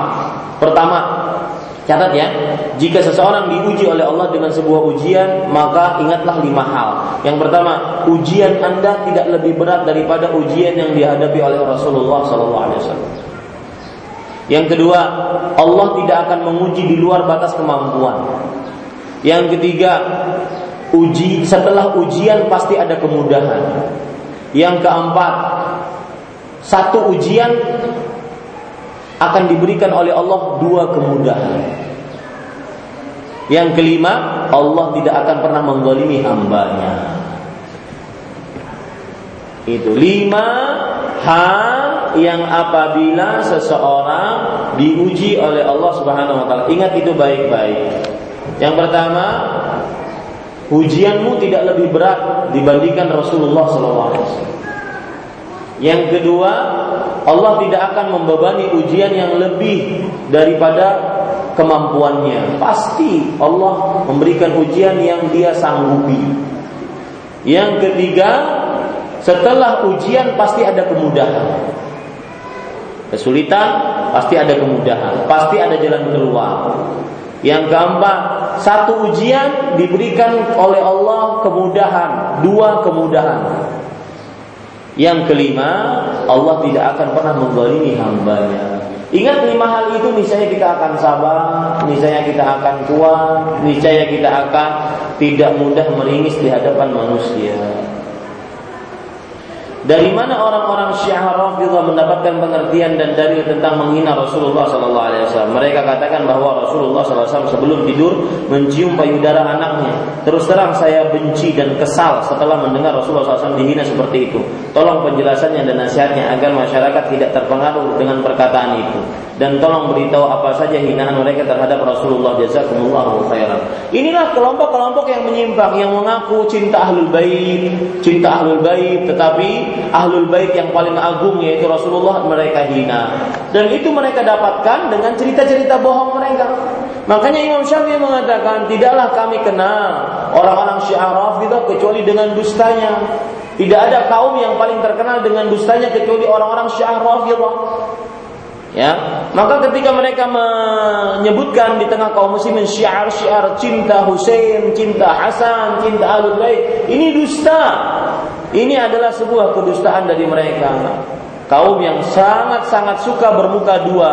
Hussein meninggal di Karbala gara-gara orang-orang bermuka dua.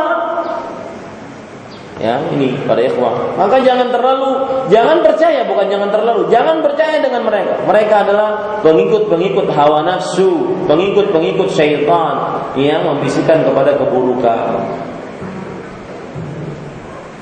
Saya mau bertanya, bolehkah kita berwudu hanya memakai handuk ataukah harus memakai baju dahulu setelah mandi?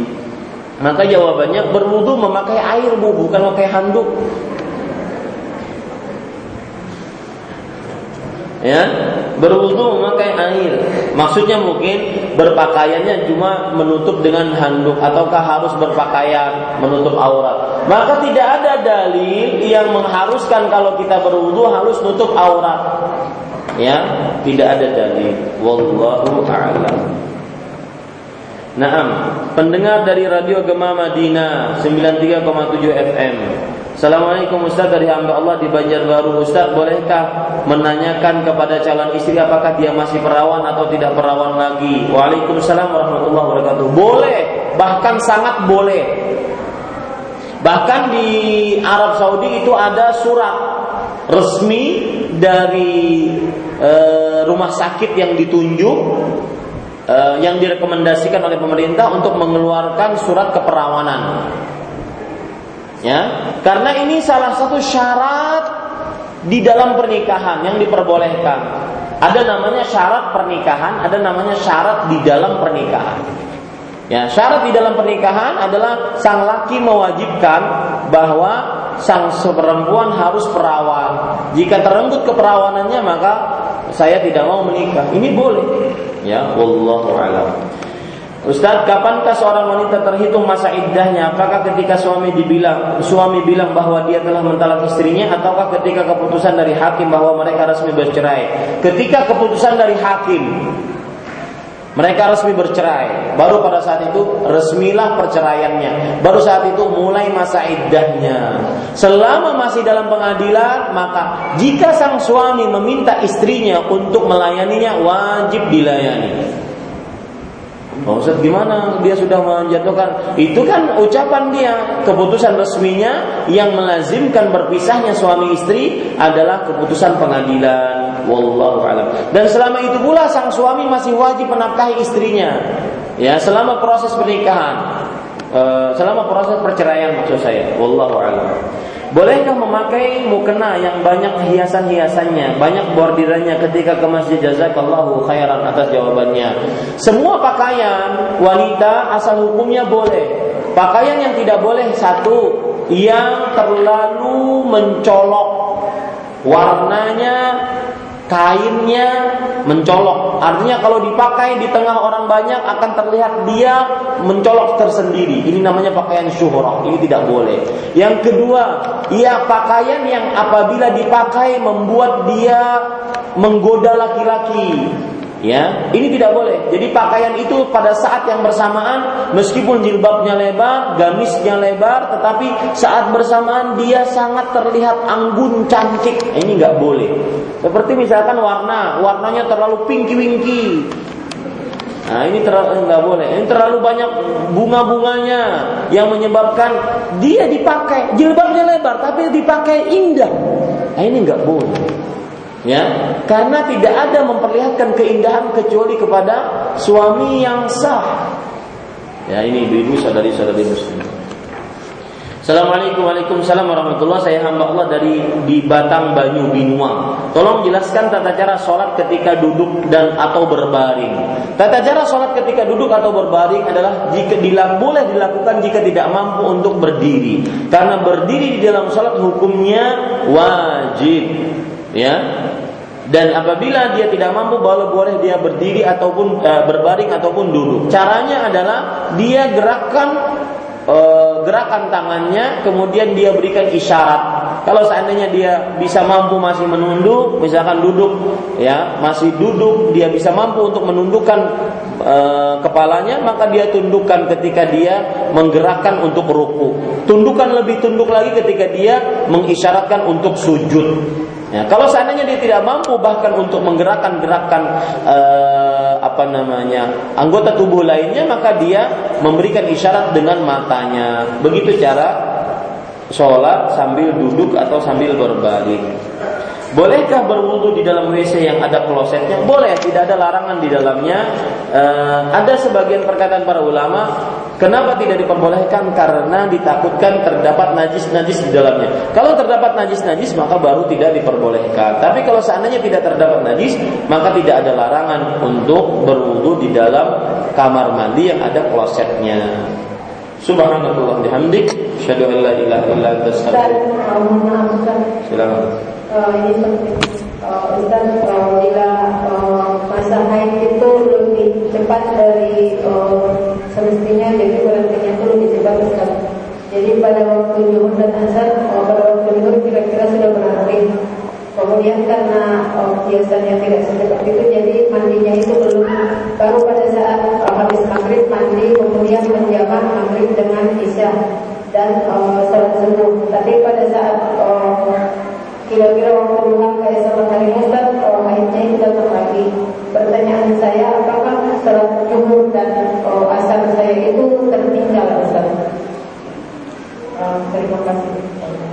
Iya. Di sini ada harus ada penekanan dulu. Apakah memang benar-benar haidnya berhenti dengan ciri-ciri haid berhenti? Ciri-ciri berhaid berhenti itu kan ada dua. Yang pertama, mohon maaf, memasukkan e, kain ataupun sesuatu ke dalam kemaluan, kemudian benar-benar kering, tidak ada lagi basah-basah ataupun bercak-bercak. Yang kedua, keluar lendir putih dari e, kemaluannya. Maka itu menunjukkan haidnya berhenti. Kalau seandainya memang haidnya berhenti, lalu dia mandi, kemudian dia sholat maghrib dan isya, kemudian subuh, besoknya baru keluar lagi, berarti itu darah istihadah. Berarti sholatnya tadi tidak tertinggal karena memang haidnya dia berhenti. Tetapi kalau seandainya hanya perakiraan dia, ya hanya perakiraan dia, karena kadang-kadang ada uh, perubahan-perubahan uh, siklus haid itu karena beberapa sebab. Pertama karena mungkin menopause, yang kedua karena mungkin dia mau minum obat yang menyebabkan akhirnya siklus haidnya berubah. Dia terlalu cepat atau terlalu lama. Maka pada saat itu perempuan harus hati-hati. Dia tentukan dulu, saya benar-benar sudah yakin belum ini, haidnya berhenti. Kalau seandainya benar-benar sudah yakin haidnya berhenti, baru setelah itu boleh dia mandi, kemudian dia sholat. Makanya Aisyah mengatakan, la ta'jalin, jangan kalian terlalu tergesa-gesa. Ya, hatta tarayin al-qissat al-bayda. Sampai kalian melihat lendir putih, baru setelah itu boleh kalian untuk ber, e, bersuci dan akhirnya sholat. Adapun hanya dengan berhenti beberapa jam saja ternyata besoknya masih terlihat, maka jangan terlalu tergesa-gesa. Kalau seandainya ada opsi yang kedua tadi, dia ternyata belum yakin itu berhenti, berarti sholatnya yang tadi itu tertinggal. Ya dan berarti dia harus qadha. Wallahu a'lam. Demikian. Subhanakallahumma hamdika asyhadu an la ilaha illa anta astaghfiruka wa atubu ilaik wassalamu alaikum warahmatullahi wabarakatuh